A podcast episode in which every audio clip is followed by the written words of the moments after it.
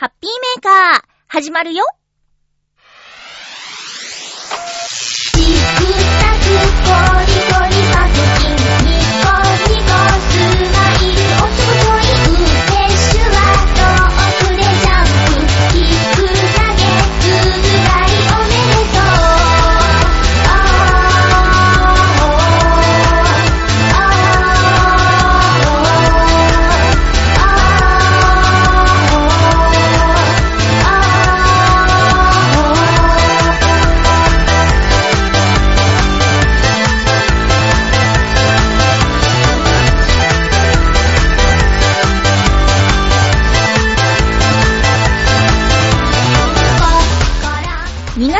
6日、まゆっちょのハッピーメーカー。この番組は、ハッピーな時間を一緒に過ごしましょうというコンセプトのもと、ちょわへよ .com のサポートでお届けしております。2月最後の放送ですよ早くない？早いね。あっという間に本当に言語も変わってしまうんでしょうね。今日も最後まで1時間、よろしくお願いします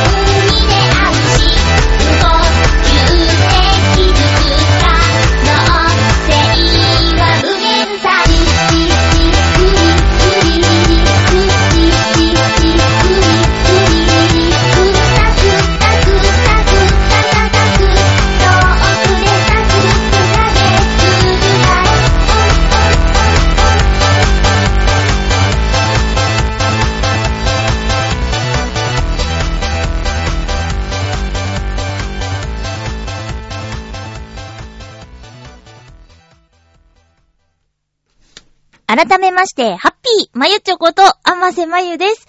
言語をね、あのー変わりますけど今年、平成から何になるんでしょうかっていう話題、いろんなところでされているみたいですね。今ちょっとパパーっと見てみたら、一番人気の漢字っていうのがあって、それは、安、安心の安、うかむりに女って書く安ですね。あの字を使った言語がたくさん予想されているそうで、中でも一番人気、一番なるんじゃないかなんて言われているのは、安、9っていうものかな？えー、っていう、いや、安心の安が長く続くようにみたいなことですかね。あ、2位もそういう意味だな。安、A、永遠の A。1番の、1位の安9は、久しいっていう風に書くんですけどね。安 A。なんとなくここに今載っている新言語予想ランキングっていうのがね、あるんですけど、これは、うん、そう、あんっていう字がいっぱい使われているんだけど、どれもなんとなく昔感があるような気がする。平安時代のイメージとかかななんかそっち、そっちの方の、なんていうか、うん、着物のイメージが出てくるように私には見えてしまうんだけども。いや、なんかね、平成になった時って、小学校の、ん？いつあれ？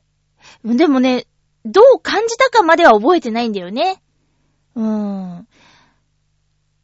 うん、わかんない。その時の感情が思い出せないんだけど、すんなり受け入れられたのかなそこまで考えられない年だったのかななんか、ね、しばらくは慣れるまでは、違和感があるのかなまあ、仕事柄そこまで、その、言語を使うっていうことがないと思うから、こう、なかなか慣れなそう。あ、そういえばそうだったみたいになっちゃうのかね。銀行の通帳の表示が、いつからだったかな？去年の秋ぐらいからか、えーここからは、西暦表示にいたします、みたいな、案内が入って、それまで30、30、30って書いてあったの。平成30年の30、30、30、30って。で、あるところからそう、えっ、と、18年、18年って書いてあって。ああ、じわじわ、なんか、変わる感来てるなぁ、みたいな風に思ってたんですけどね。皆さんも予想したりするんですかねチェミッタの方で、なんとなくその言語の話した回があるので、もしよかったら聞いてみてください。秋頃やったやつかなうん。で、なんか話したな。そうそう、えっと、生年月日を書かなきゃいけない書類にある、えっと、明治の M とかさ、大正の T とか、で、昭和の S、平成の H 以外のアルファベットを使うんだろう、みたいな話からやったんだけど、アンという文字は、その時は全然出なかったけど、A っていうことになるんだよね。もし丸付けをするとしたらね。うん。どうなるんでしょうか。楽しみでもあり。うん、気になるところではありますね。今週は、えー、っとね、なんか美味しいもの、あ先週も言ったな。美味しいものを食べてきましたね、今週も。うん。割と、出かけてたな。あ、そうだ、病院行ったな。なんか、前回言ったっけ？足が荒れてると。えー、寒い中ね、こう働くんですよ。お掃除のお仕事なんですけど。そしてやっぱりあの乾燥とか、冷えとかで、足がね、ガサガサ、ゴチゴチってなっちゃうんですよね。で、よくやられちゃうのはかかとなので、かかとケアグッズは使ってケアしていたところ、なんとそのかかと以外の部分が、カチカチ、ゴチゴチ、パリパリみたいになっちゃって、で、それがちょっと悪化してしまい、なんならもう割れてしまったので、どうしよう。痛いぞ。お風呂で痛っていう、痛しみるってなって、見たらもう、これは自分の力ではどうしようもないような状態になってしまっていたので、皮膚科にね、先週行ってきました。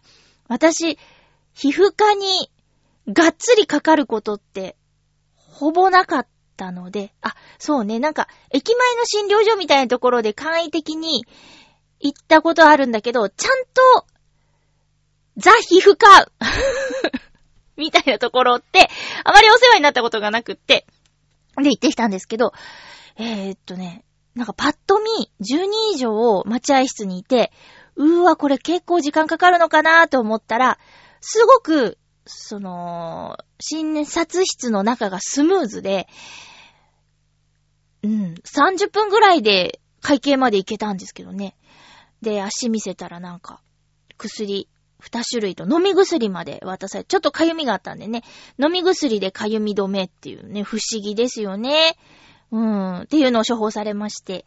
で、自分で、その日以降は、張り替えなきゃいけないんですけど、まあ、塗り薬を二つ塗った後、その塗り薬が浸透するように、いいガーゼ、良さげなガーゼを貼り付けまして、で、それを固定するために強力なテープで固定するんですね。だから、パッと見結構な重症に見える感じになってたんですけども、その、病院でガーゼや、その強力なテープっていうのは出しますっていうことで、おすすめのをいただいてたんですけど、帰って見てみたら、どう見てもテープが足りないんですよ。うん。ガーゼはね、十分なんですけど、テープ、貼り、貼り付けるためのテープが足りなくてで、足なので、しっかり貼り付けないと、なんか、はな、剥がれちゃったりしたらちょっと大変なことになっちゃうから、うーん、困ったって言って、後でね、追加でテープを買いに行ったんですけど、その病院でいただいたものほど強くなくて、すぐ剥がれちゃうんですよ。だから困っちゃったなぁなんて思ってて。ちょっとこの今日収録した後もう一回、えー、およそ一週間経つんでね、また皮膚科で店に行くんですけども、その、割れてた部分はさすが皮膚科で出していただいたお薬だけあって、えー、治って。で、あとまだちょっと荒れてるから、もう少し、様子見るのかな？うん。なんか、足はね、大事じゃないですか。うん、結構、歩くし。で、そう、知り合いというか、私のお友達が、かかとを悪化させて、一緒にこう出かけてる時に、かかとから流血したことがあってね、ほっとくとどんなことになるのかっていうのは、学習済みなので、早めに病院行ったんだけど、ちょっとね、来年からどんなケアをしていこうかな。次の冬から、どんなケアしていけばこんなことにならないのかって。ここまで悪化させたのは私初めてだったんで、何がいけなかったんだ何がいつもと違ったのかなとは思ってます。冬はね、それほど寒くなかったじゃないですか。まあ、寒い日もあったけど、いつもに比べたら全然だったんですよ。私、その夜勤、夜勤で感じてる実感として。うん。そうでもなかったんだけど、なんでだろうね。なんで荒れちゃったんだろうね。かかとケアは、近年で一番やったな。だからそっちに油分とか水分が持ってかれてしまって他が乾燥しちゃったっていう可能性はあるよね。もう足トータルケアしなきゃいけませんね。っていうことで、えー、この後また病院行くという。あ、そういえばそう、明日は明日で、歯医者行かなきゃいけなくて、そうなんですよ。歯医者で、なんか、なんか虫歯治療、もう一本だけあったっていうことでやらなきゃいけないんですけど、ちょっと場所が悪いらしくって、もしかしたら、神経を取るかもしれないって言われて、神経取ったことないんですよ、私人生で一度も。あ、ま、歯を抜くときに自動的に取ってるっていうのはあるんですけど、えっ、ー、と、虫歯治療で神経をいじくったことがないので、先生に、なんか質問ありますかって言われたときに、う、神経を取るとはって聞いて、そしたら、私の今言っている歯医者さんはそういう質問をすると動画で解説してくれたりするんですよ。アニメみたいなね。簡単な。うん。簡単なアニメみたいなやつを見せてくれて、神経とはみたいなのやったら余計怖くなっちゃって。で、今はなんか、取った後に、神経を取った後に、何かしら液体、液体か なんか薬品だかわかんないんだけど入れるらしくって、その昔のようにこう、色が変わったりとか、そういうのはないと思いますみたいなこと言ってて、へえ、でもやだ、虫歯治療やだよーって、明日ね、頑張ってきます。そう。で、私、2018年、めっちゃ歯医者代かかってたんですよ。うん。えっ、ー、と、しばらく行ってなくてもお恥ずかしいんだけど、痛いとか全然なかったから、行かなくていいやーって思ってたんだけど、ちょっとなんか見た目で、あれなんか黒いみたいなところを見つけてしまったので、これは悪くする前に言っとくかと思ったら、その、私の飼っていた虫歯菌さんが、あの、うまいこと歯を食ってたんですよ。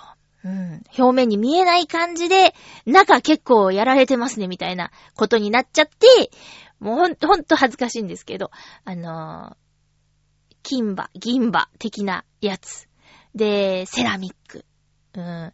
で、銀歯と金歯とセラミックの説明を受けて、うーん、もうセラミックしかなくないっていう選択をして、高いとは思ったんですよ。1本5万以上するから、6万7千いくらとかだったかな。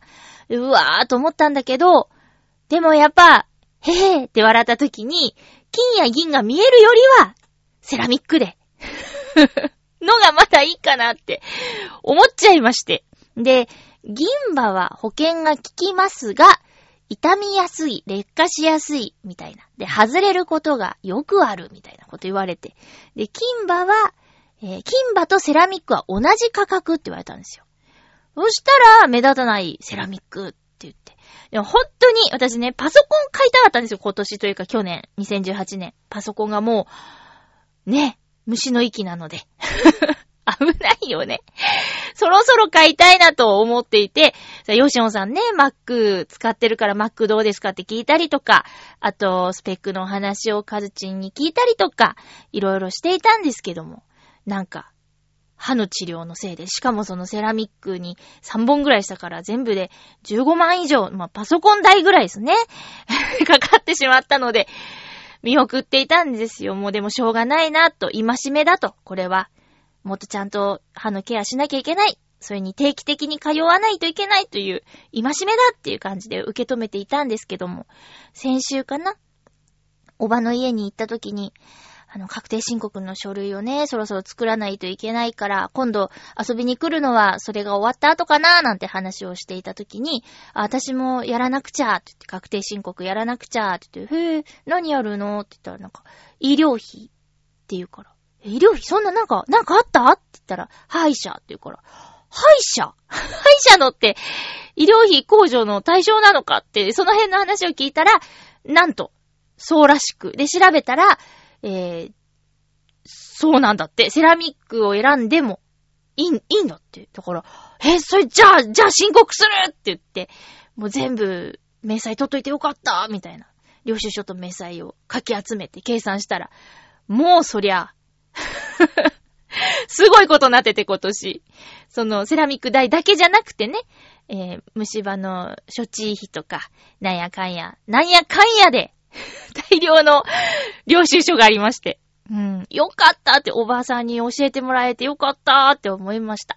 で、確定申告なんですけど、毎年この時期ね、同業者の皆さんのツイートを見ると、ああ、やらなきゃとか、終わらないとか、なんで毎年コツコツやらないんだ、私ってば、みたいなツイートを見かけるんですけど、私もあの、同じく。毎年反省するのに、毎年やらないのが確定申告のコツコツ集計ですね。うん。それもね、なんとか今回の分、2018年分は、えーあとは清書を残すのみという感じになりました。だから、出演作品書き出したり、あと交通費書き出したりとか、諸経費書き出したりっていうところまでは終わっていて、あとはもうもうその税務署に提出する書類に書き込むだけ。2月中にっていうのをね、去年も掲げていたんですけど、今年もなんとか2月中に行きたいなと。2月28日はね、あのー木曜日。うん。その日までに行かなくては。えー、星野源さんのね、ライブが27、28、水木ってあるんでね。それまでに、それ夜なんで、それ提出した後、行かないとね。うん、っていうふうに思っています。皆さんもね、えー医療費控除、もしかして、歯医者さんで結構虫歯治療して同じようにセラミックを選んだ、えー金歯を選んだなんて方は結構かかってると思うんですよ。だから、絶対申告した方がいいと思います。詳細は調べてみてくださいね。うん。もちろん、歯医者以外もね、えー、予防以外は対象なんだって、控除の対象なんだって。だから、私で言うと、インフルエンザの予防接種は違います。うん。えーと、花粉のレーザー治療は治療なので、入ります。みたいなことですね。うん、皆さんも、いろいろあると思うんですけども。えー、あと、それに伴って、その症状に伴って買った医薬品、薬、それこそ、私がさっき買った、さっきっていうのは、さっき話した、あの、えー、テープですね。病院でもらったのが足りなくて買い足したテープなんていうのも関係があるから、えー、控除の対象になる。だから、レシート、領収書、明細っていうのは取っといた方がいいみたいですね。うん。私ももう、年一回のことだから毎年忘れちゃうんだけど、だから説明してって言われても困っちゃうんだけど、なんとかまとめて出すので精一杯で。理解してやってるかって言ったらそうでもないんだよね。うーん。一応、こう、申告漏れのないようにっていうところだけ、かなぁ皆さん、書かなきゃいけない皆さん、頑張りましょう。では、コーナーいきます。ハッピーごくごく今回のごくごくアイテムは、春限定トロピカーナ、鉄味さくらんぼ濃厚ピーチテイスト。100%イェーイ !100% 嬉しいですね。春だって。もうだってそりゃ、次回のハッピーメーカー3月だもん。いや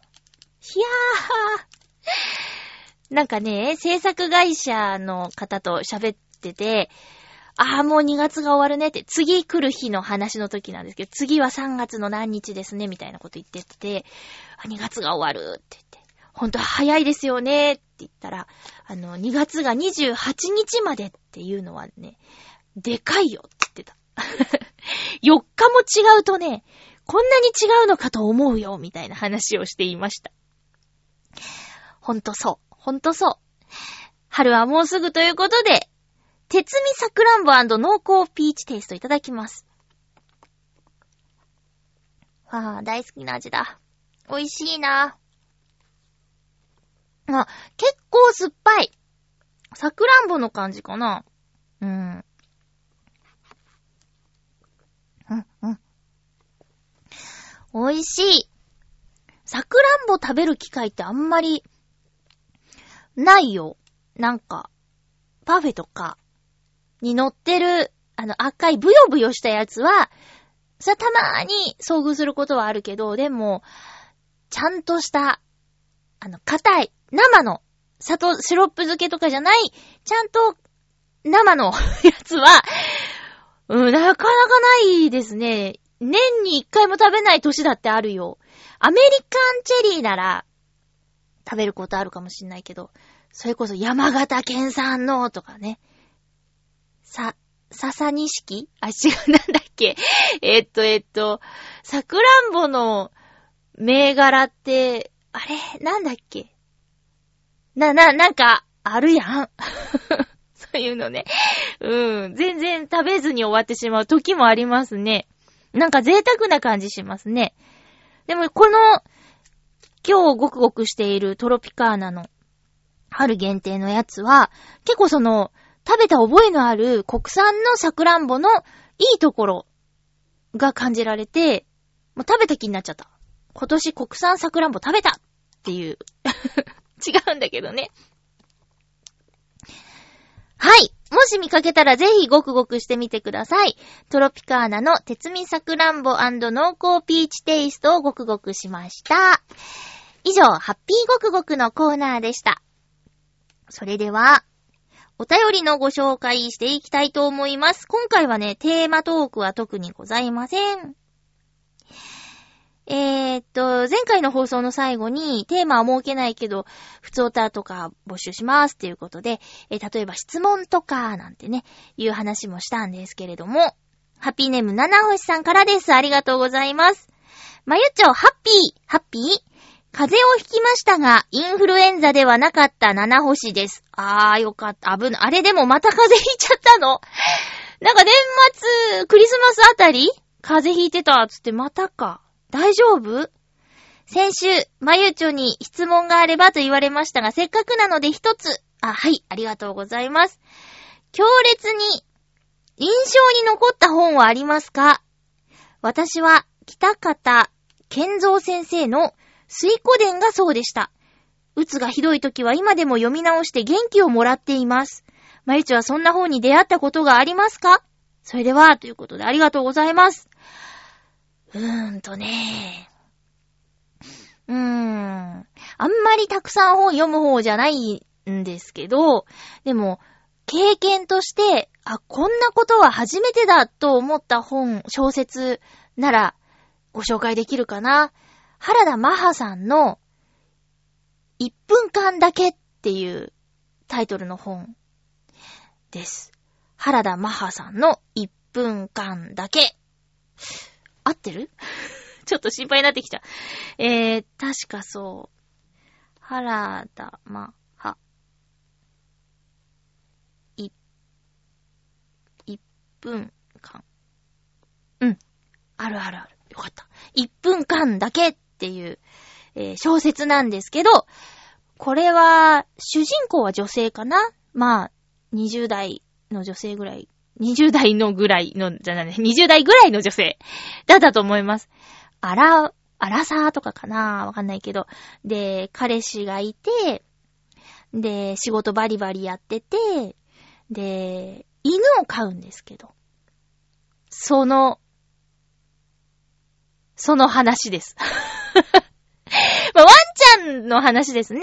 だから、えー犬が好きな方や、犬飼ってる方は、ひまあ、ペットを飼ってる方、かな？そうじゃなくても。うん。まあそうね。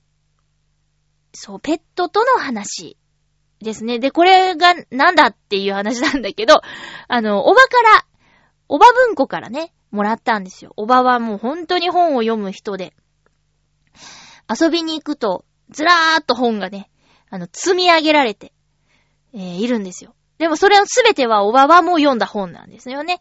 うん。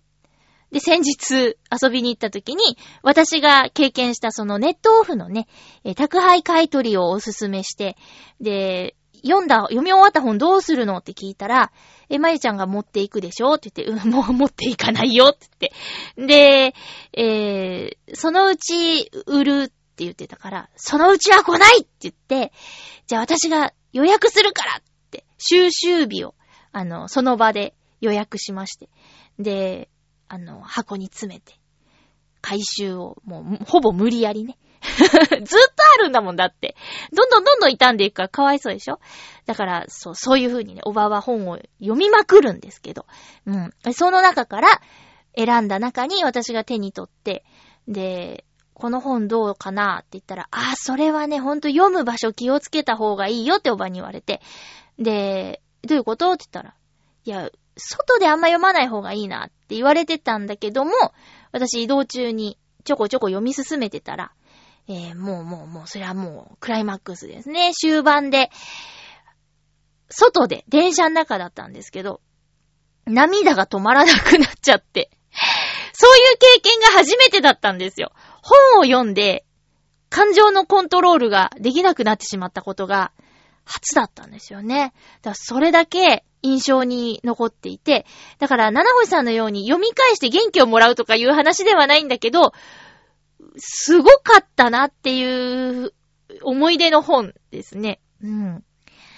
こんなになっちゃうんだって文章だけでっていう本です。だから映画化もされてるみたいなんですけど、きっと映画化じゃ泣かないだろうなーって思いますね。うん。で、それ以来、原田マハさんの文章と相性が良いのではないかと思って、おばの家に行ったら、原田マハさんの本を、えー、いただいて帰ってくるっていうのをしばらくやっていました。うん。っていう感じでよろしいでしょうかあんまり読んでなくてね、お恥ずかしいんですけど。うん。そんな感じかな。そうですね。一つご紹介するとしたらそんな感じですね。本を読みたい気持ちはあるんだけど、なんか得意じゃないみたいです。七星さん、ありがとうございました。質問いただけて嬉しかった。そう、たまにはこういうのも良いでしょう。ありがとうございます。水湖伝はなんか聞いたことあるすごい有名な作品なんでしょうね。読んだら元気がもらえるのか。すごい。風邪を大事にほんとインフルエンザじゃなくてよかったですね。けど、なんかよく弾いてらっしゃるなという印象。なんだっけ、免疫力アップさせて、次の冬は、今年より少ないといいですね。うん。お大事にしてください。えー、っと、続きましては、ハッピーネーム、ブルユニさんからありがとうございます。まゆっちょハッピー、ハッピー？今回は少しハッピー、ラッキーなことがありましたのでメールしました。先週の日曜日、息子7歳の誕生日プレゼントを選びに、祖父母を含めて5人で買い物に行きました。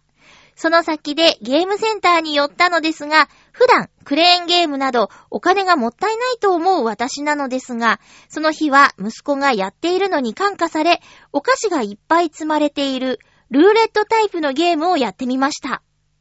回るルーレットを目押しで止め、矢印にうまく止まれば、お菓子を支えている橋が折れ、ドバッとお菓子がいただける、そんなゲームでした。ほー。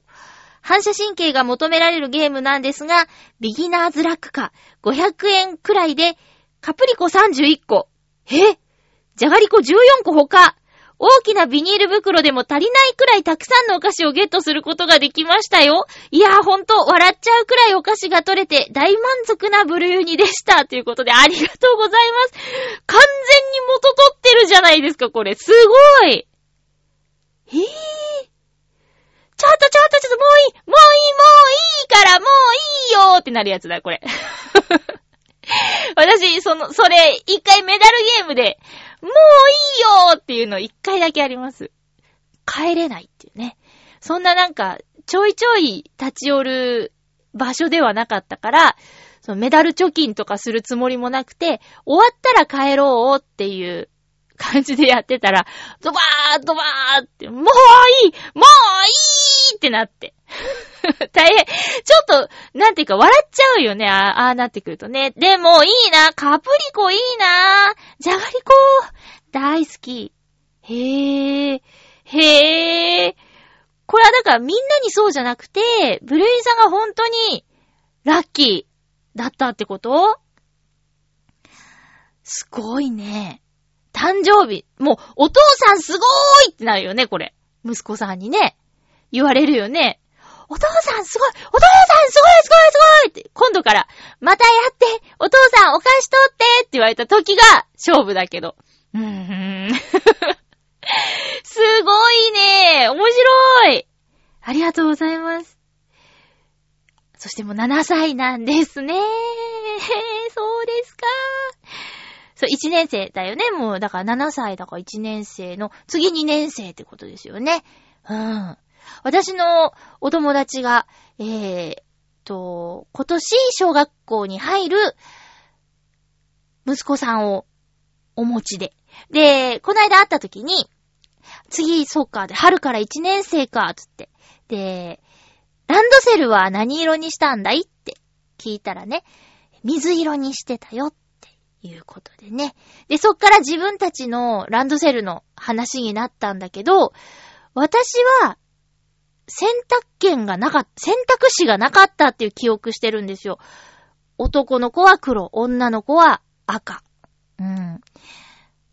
でも、その、あ、その集まりは、生年月日が同じ皆さんで集まったんだけど、え、私は選べたよ、みたいな話してて。で、茶色選んでる子は大人だなぁと今思うみたいなこと言ってて、えー、色選べた？なんてね、そ、他の人たちが、もう同い年で、住んでる地域が、まあ、違うぐらいなんだけど、そうだった？って言って。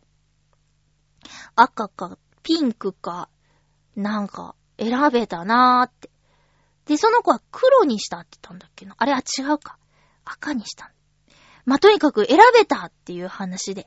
うん、そうだっけ？って 私の住んでた町では一切なかったと思うんだけどなぁ。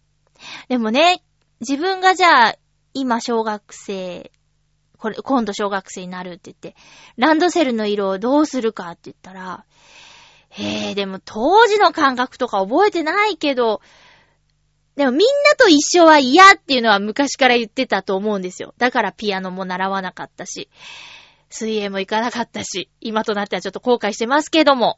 えー、だからきっと赤は選んでないような気がすんだよね。うん。っていうのは思う。あとほら、戦隊ものとかさ、見ててもさ、ピンク、女の子はピンクの役で遊ぶみたいなやつも多分嫌がってたと思うから、ピンクや黄色や水色もないと思うんだよね。だから男の子っぽい色とされているものから選んでたと思うよ。うん。今だったら、今自分に子供がいたら茶色を激推ししますけどね。茶色にしなさいっつって。どんな服にも合うからっていう感じでね。そう。まあまあ、そんな、そんなことはないんですけども。うん。えー、っと、えー、っと、そうそうそうそう。そうそうそうそう。メールありがとうございました。今メール紹介中だった。ブルーインさんありがとうございました。ちょっと今度こういうゲーム見かけたら挑戦してみようかな。ビギナーズラックでね。ありがとうございます。そんな、ブルユニさんからもう一通、青のインプレッサさんへ、です。ねえ、すごいな。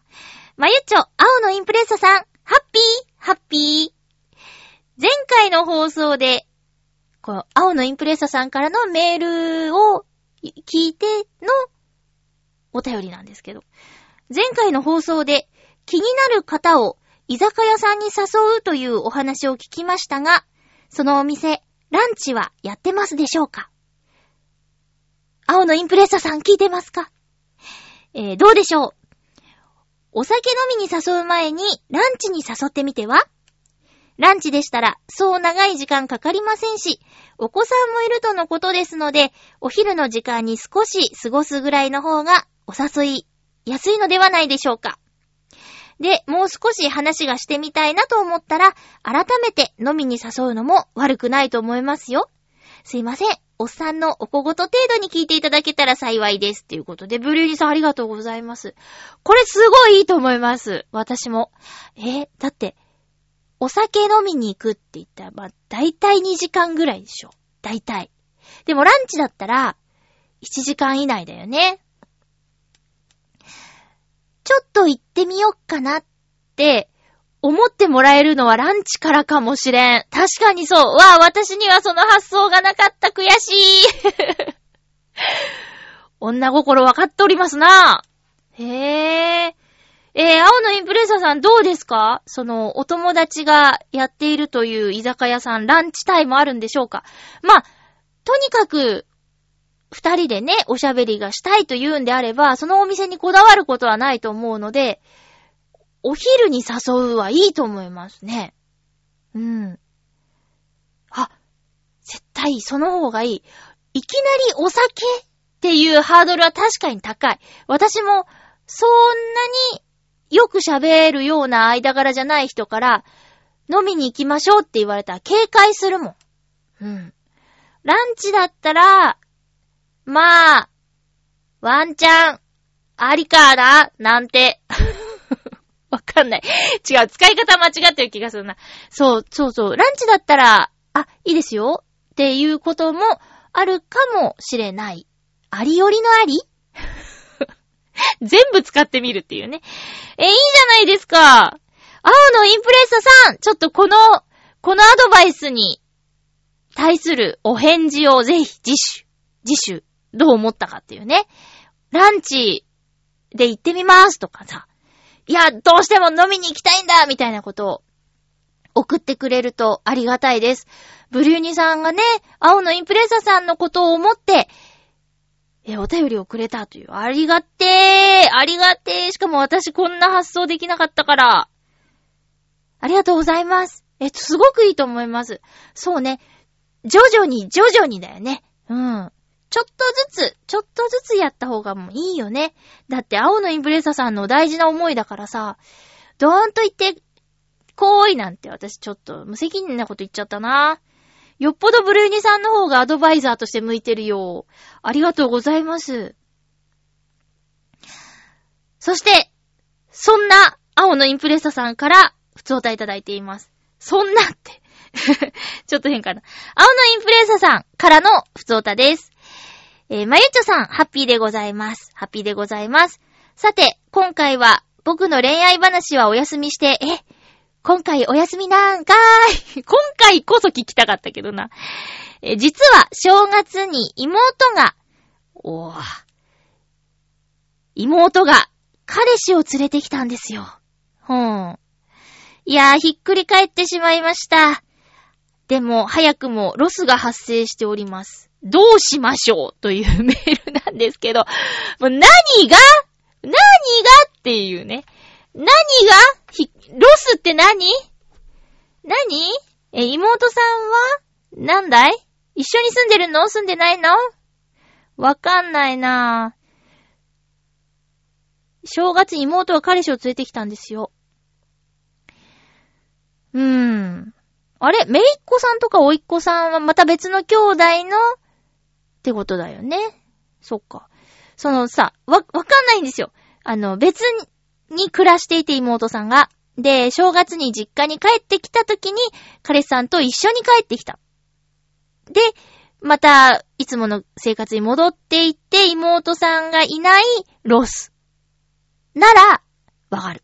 ただ、えー、妹さんに彼氏ができたことについて、妹が誰かのものになってしまったロスだったら、兄ちゃんちょっと危ない。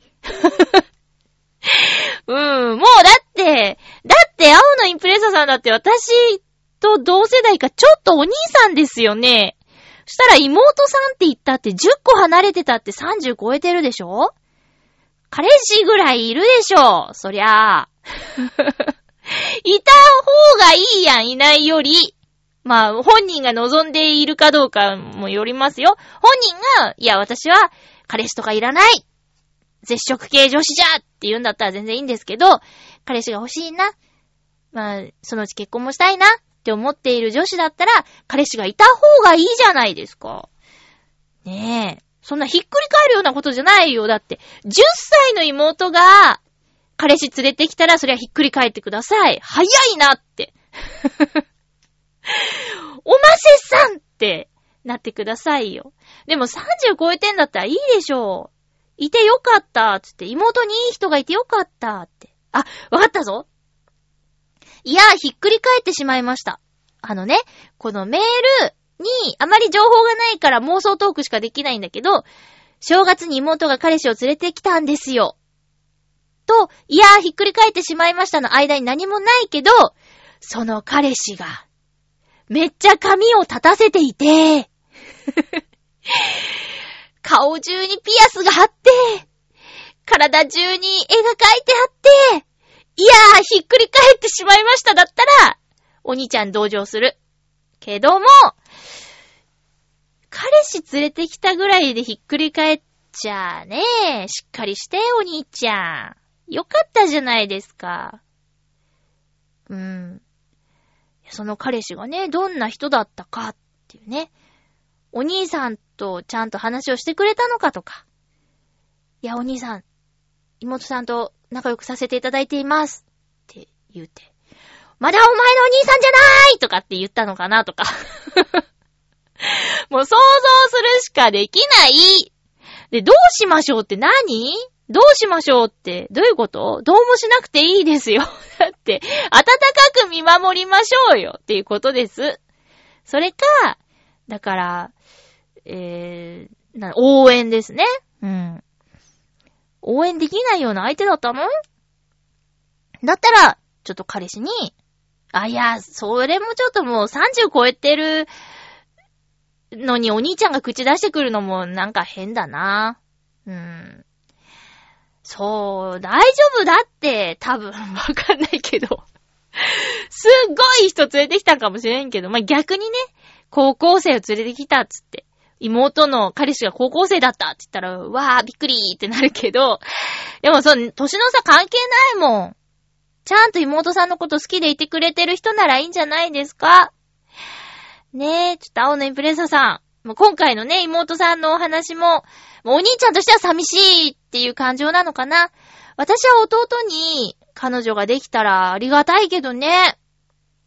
いや、もうよろしくーって言って、妹ができたーって言ってね、あまり慣れ慣れしくして嫌われないようにしなきゃとは思うんですけど、でも、やっぱ兄弟の幸せ嬉しいけどなでも相手がね、心配な人だったら、ま、確実に弟騙されてる騙されてるっていう人だったら、それは心配にはなるけど、だから青のインプレッサさんも、こう同じね、長、長女、長男かなわかんないですけど、上の、こう、兄弟としては、応援しましょうということでどうでしょうかそう、そのね、妹さんのことよりも自分のことですよ。ランチデートに。さっきのね、ブルーユニさんからのご提案のランチデート。これちょっと検討してみてください。そして、ね、ブルーニさんにお礼を、ぜひ。うん。よろしくお願いします。あ、お礼、お礼の言葉をっていうことですよ。危ない危ない。そうそうそう。な、なんかしらのリアクションがあると私としては助かりますね。うん。何もリアクションがなかったらひっくり返ってしまいますからね。もう何の話してんだろう。いやいや、もうね、よかったですよ、ほんと。絶食系とかね。なんか、別に悪くないんですけど、こう、好きにな人ができるって、好きな人、いいところを見つけられるっていうことだから、必要なことというか、人を好きになれることができる人は素敵と思うけどね。うん。いいとこ見つけられたんだねみたいなことでね。はぁ、面白かった。ねえ。もうだから妹さん、あ、でももうすでにめいっ子さん、あれどういう兄弟構成なんだっけ？ごめんなさい、ちょっと、ちゃんと覚えてなくて。上がいらっしゃるのかな？青のインプレッサさん、兄弟。だから、青のインプレッサさんは、真ん中とかなのかね？上と下がいるってことなんですかね？そうそう。だって、妹さんの年齢にもよるけどね。そりゃ。まあまあまあ。まあ、よか、いい話です。ありがとうございます。ハッピーメーカーにぴったりな話でした。お兄ちゃん頑張れってことです。そう、えー、今週、今週？先週私、ラムしゃぶ食べに行ってきました。なんか、低タンパク高カロリーじゃなくて間違えた逆か。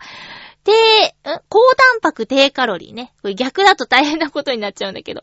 で、いいとされているラムのお肉のしゃぶしゃぶですね。こう何年か前に、多分大泉洋さんきっかけだったと思うんですけど、えー、テレビでラムしゃぶの話題を見て、金の蔵だっけ？金の目だっけ？金の皿だっけ？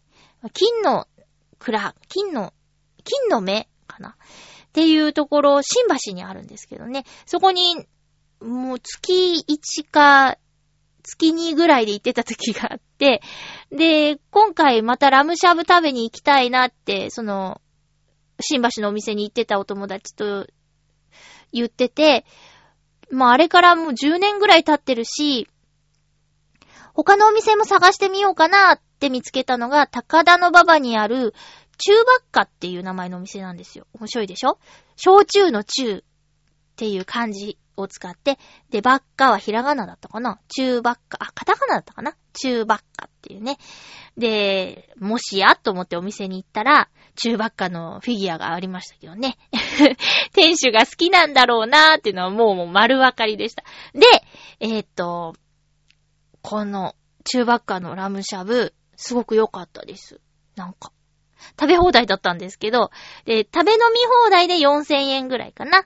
うん、だったんですよ。で、私も一緒に行った子もお酒ほとんど飲まないから、飲み物は2時間の間に2杯しか飲まなかったんですけど、え、お肉はもうじゃんじゃんじゃんじゃん、もうどんどんどんどんどんどんどんどん食べましたね。うん、美味しかった。やっぱなんか、持たれないっていうか、まあ私食べ物を食べて持たれた経験もあんまりないんだけど、そう、な、なんていうか、どんどんいけちゃうっていう感じしましたね。だから、糖質制限ダイエット中のチャドラーさんもね、ぜひラムシャブ行ってみてはいかがかなと思うんですけど、そう、食べ放題。お肉めっちゃ食べられますよ。高田のパパですけどね。うん、おすすめです。それから、その、それが水曜日で、その翌日が、その、誕生日が一緒。生年月日が同じメンバーで、えー、新年会の時に、お仕事が忙しくて参加できなかった女の子が、やっと、その、繁忙期を抜けましたっていうことで、えー、仕切り直しというか、お疲れ様会っていうことで行ってきたんですけど、この時行ったお店も本当にすごく良くて、なん、なんだろうな。なんか新宿のすごくギューギューとした街中にあって、そのお店に入ると、広い空間で、えー、コンセプトが鎌倉って言ってたかななんか、円卓があったり、その丸みを帯びたものがたくさんあったから、こう、落ち着けたというか、優しい空間に感じたんですよね。で、そこで出されるお料理も、お魚メイン、あと煮てあったりとか。なんか揚げ物っていうのはまあ一品あったけど、全体的に優しいお料理だったんですよ。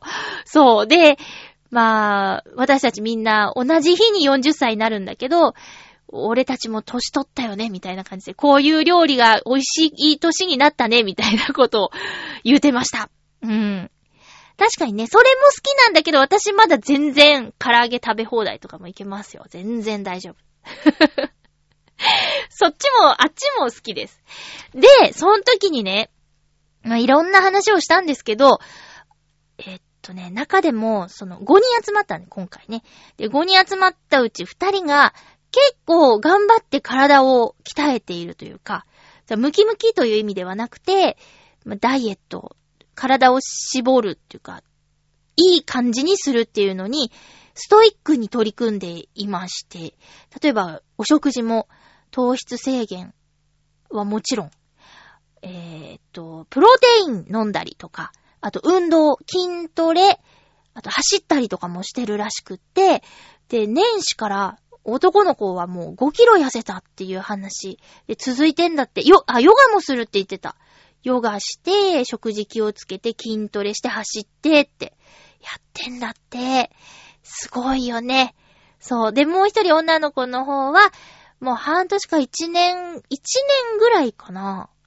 ずーっと頑張って、その、まあ、ライズアップ的なやつの違うところで、しっかりパーソナリ、パーソナルトレーナーさんがいらっしゃるところで頑張って、もう、そう、それはそれは本当に徹底的に頑張って頑張って今も続けててっていう、この話を聞きながら、コースの最後にね、美味しい米のメニューが出てきたんですよ。炊き込みご飯かなそれをね、その男の子と女の子は、いやいや、夜の糖質はダメだっつって、炭水化物はダメだっていうことで、えー、私は女の子のご飯を食べ、男の子のご飯は、また別のメンバーが食べてしたっていうね。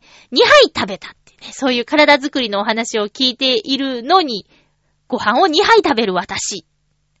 と、その男の子と、ご飯をもらった子。うーん。なんだかなっていうね。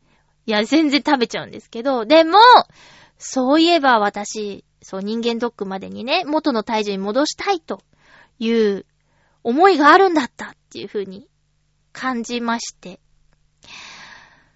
どうしようかなってね、思ってるんですけど、とりあえずあれ買ったんですよ。あの、あ、先週言ったかななんかタイヤゴロゴロゴロってやる筋トレの道具1400円ぐらいのやつ。やってみたんですけど、なんか、まだ今んとこその、すぐ筋肉痛になるみたいなことをね、こう、口コミんとこ書いてあったんだけど、まだ、まだなんかなってないから、フォームが悪いんだろうね。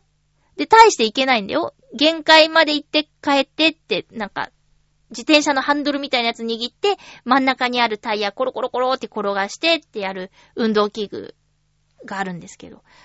そう。なんか、なんかやり方が違うんだろうね。なんとかしないとな。なんか一番痩せちゃってた時から、計算すると、いや、それ恐ろしいことに気づいて、10キロぐらい違うんです。やばい。その、一番痩せてた時って、まあ、5年ぐらい前のね、そのほんと骨折しちゃった時なんですけども、ご飯も食べられなくなっちゃってっていう、あまりいい痩せ方じゃない時から比べてですけど、ベストからだと、まあ、5キロぐらい違うんだよね。困ったな。だからね、こう、そういう話を聞いていて、このままじゃいかんとは思ってる。うん。で、もう一つ聞いたのが、その、運動もやってる男の子の話なんですけど、勉強を始めたんだって言うんですよ。で、英語の勉強を始めたんだって。でね、まあ、ご家族がいるからっていうんで、仕事帰りに1時間か2時間ぐらい、カフェで、うん、英語の勉強して、で、家帰っても1時間くらい、なんか、こう、YouTube とか Skype とか使って英語の勉強してんだって。で、えー個人レッスンとかね、なんか、その、英語で、英、英語を使う国の方とのマンツーマンレッスンみたいなのやってたりとか、あと、そう、すごいなと思ったのが、iPhone 使ってる、iPhone かな？まあ、スマホの表示を英語表記にしていったりとか、うーん、なんかあと、ポッドキャストのいろいろな番組も、英語のニュースとか、そう、私が唯一知ってたなんか英会話の勉強してる爆笑問題の太田さんも聞いてるっていうバイリンガルニュースっていうのがあって、って言ったらすでにそこに入ってたとかね。いや、すごいなと思って。どうして英語勉強するのって聞いたら、仕事に活かすためって言ってて。で、もうすぐ40で人生折り返しだから、ね、なんかちゃんとやりたいんだ、みたいな話してて、ほわー、ほわー、志高いと思って、すごいなって。だから、私もう中学の英語も忘れちゃったから、なんかね、そりゃ話せないより話せた方がいいですよね。浦安に住んでるとやっぱり海外の方から道を聞かれることだってあるんですよ。まあ、聞かれるのは大体あそこかあそこなんですけどね。前浜駅にいれば。うん、どうやってディズニーランド行くの？ディズニーシー行くのぐらいだったらね。なんならお連れしましょうかっていう感じなんだけど、英語話せないから連れて行こうかなって思うんだけど。そうそうね。だから話せた方がいいに決まってんだけどね。で、その、集まった皆さん結構海外旅行に行ったりするみたいなんですけど、もう、海外に行ったら、その文法とか関係なく、表情とジェスチャーと勢いと単語でなんとかなるっていう話もしてて、で、上達したいなら海外に行ってくればみたいなアドバイスもしていたけどね。でもやっぱ仕事で使うとなるとまたしっかりとした知識も必要なんだろうなーって思います。いや、英語、うーん。全然だな。やばいですね。だそういうね、運動したり勉強したりしてる周りの皆さんの影響。これ、結構ビシビシ感じてるんですけど、まずは確定申告の書類を提出してからですね。あとはもう見たい映画がすごい溜まってるし、なんかいろいろやりたいこと満載。ダイエットもね、しなくちゃいけないし。これは自分のために。本当に情けない体ですよ、ほんと。もう本当に。お見せできないですよ。長野に旅行に行った時に、温泉に行こうって、あのーいう話もあったんです。結局、ポテチがなくて温泉行けなかったんだけど、え、もうほんと、ほんとそういう時にね、いいですよ、全然婚欲かもみたいなね。全然いいっすよって言えるような体にしないとね。絶対そんなの無理なんだけど、もうほんと無理、ほんと無理って言うもん。なんか、ちょっとね、ほんと。このままじゃ重力に負けるから、そう私の知り合いで、腹筋背筋、なんだっけ腹筋背筋腕立て伏せを毎日、え、500回ずつって言ってたけど、そんなの可能なのかな？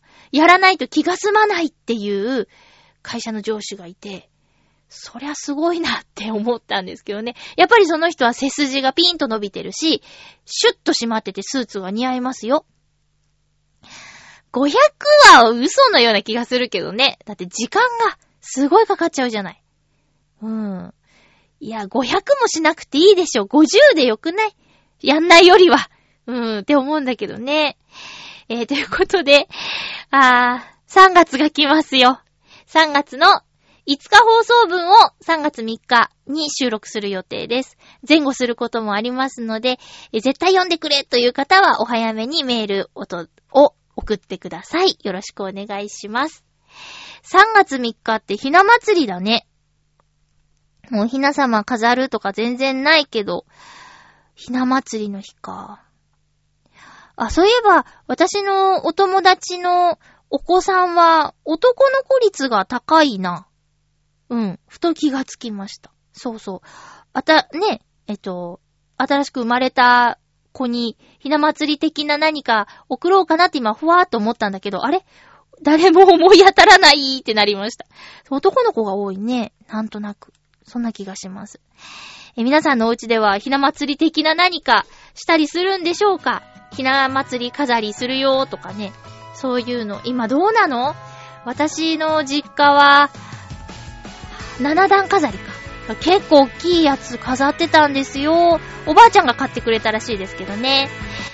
ということでお送りしてきましたハッピーメーカー。そろそろお別れのお時間です。お相手は、まゆっちょこと、あませまゆでした。また来週、ハッピーな時間を一緒に過ごしましょうハッピー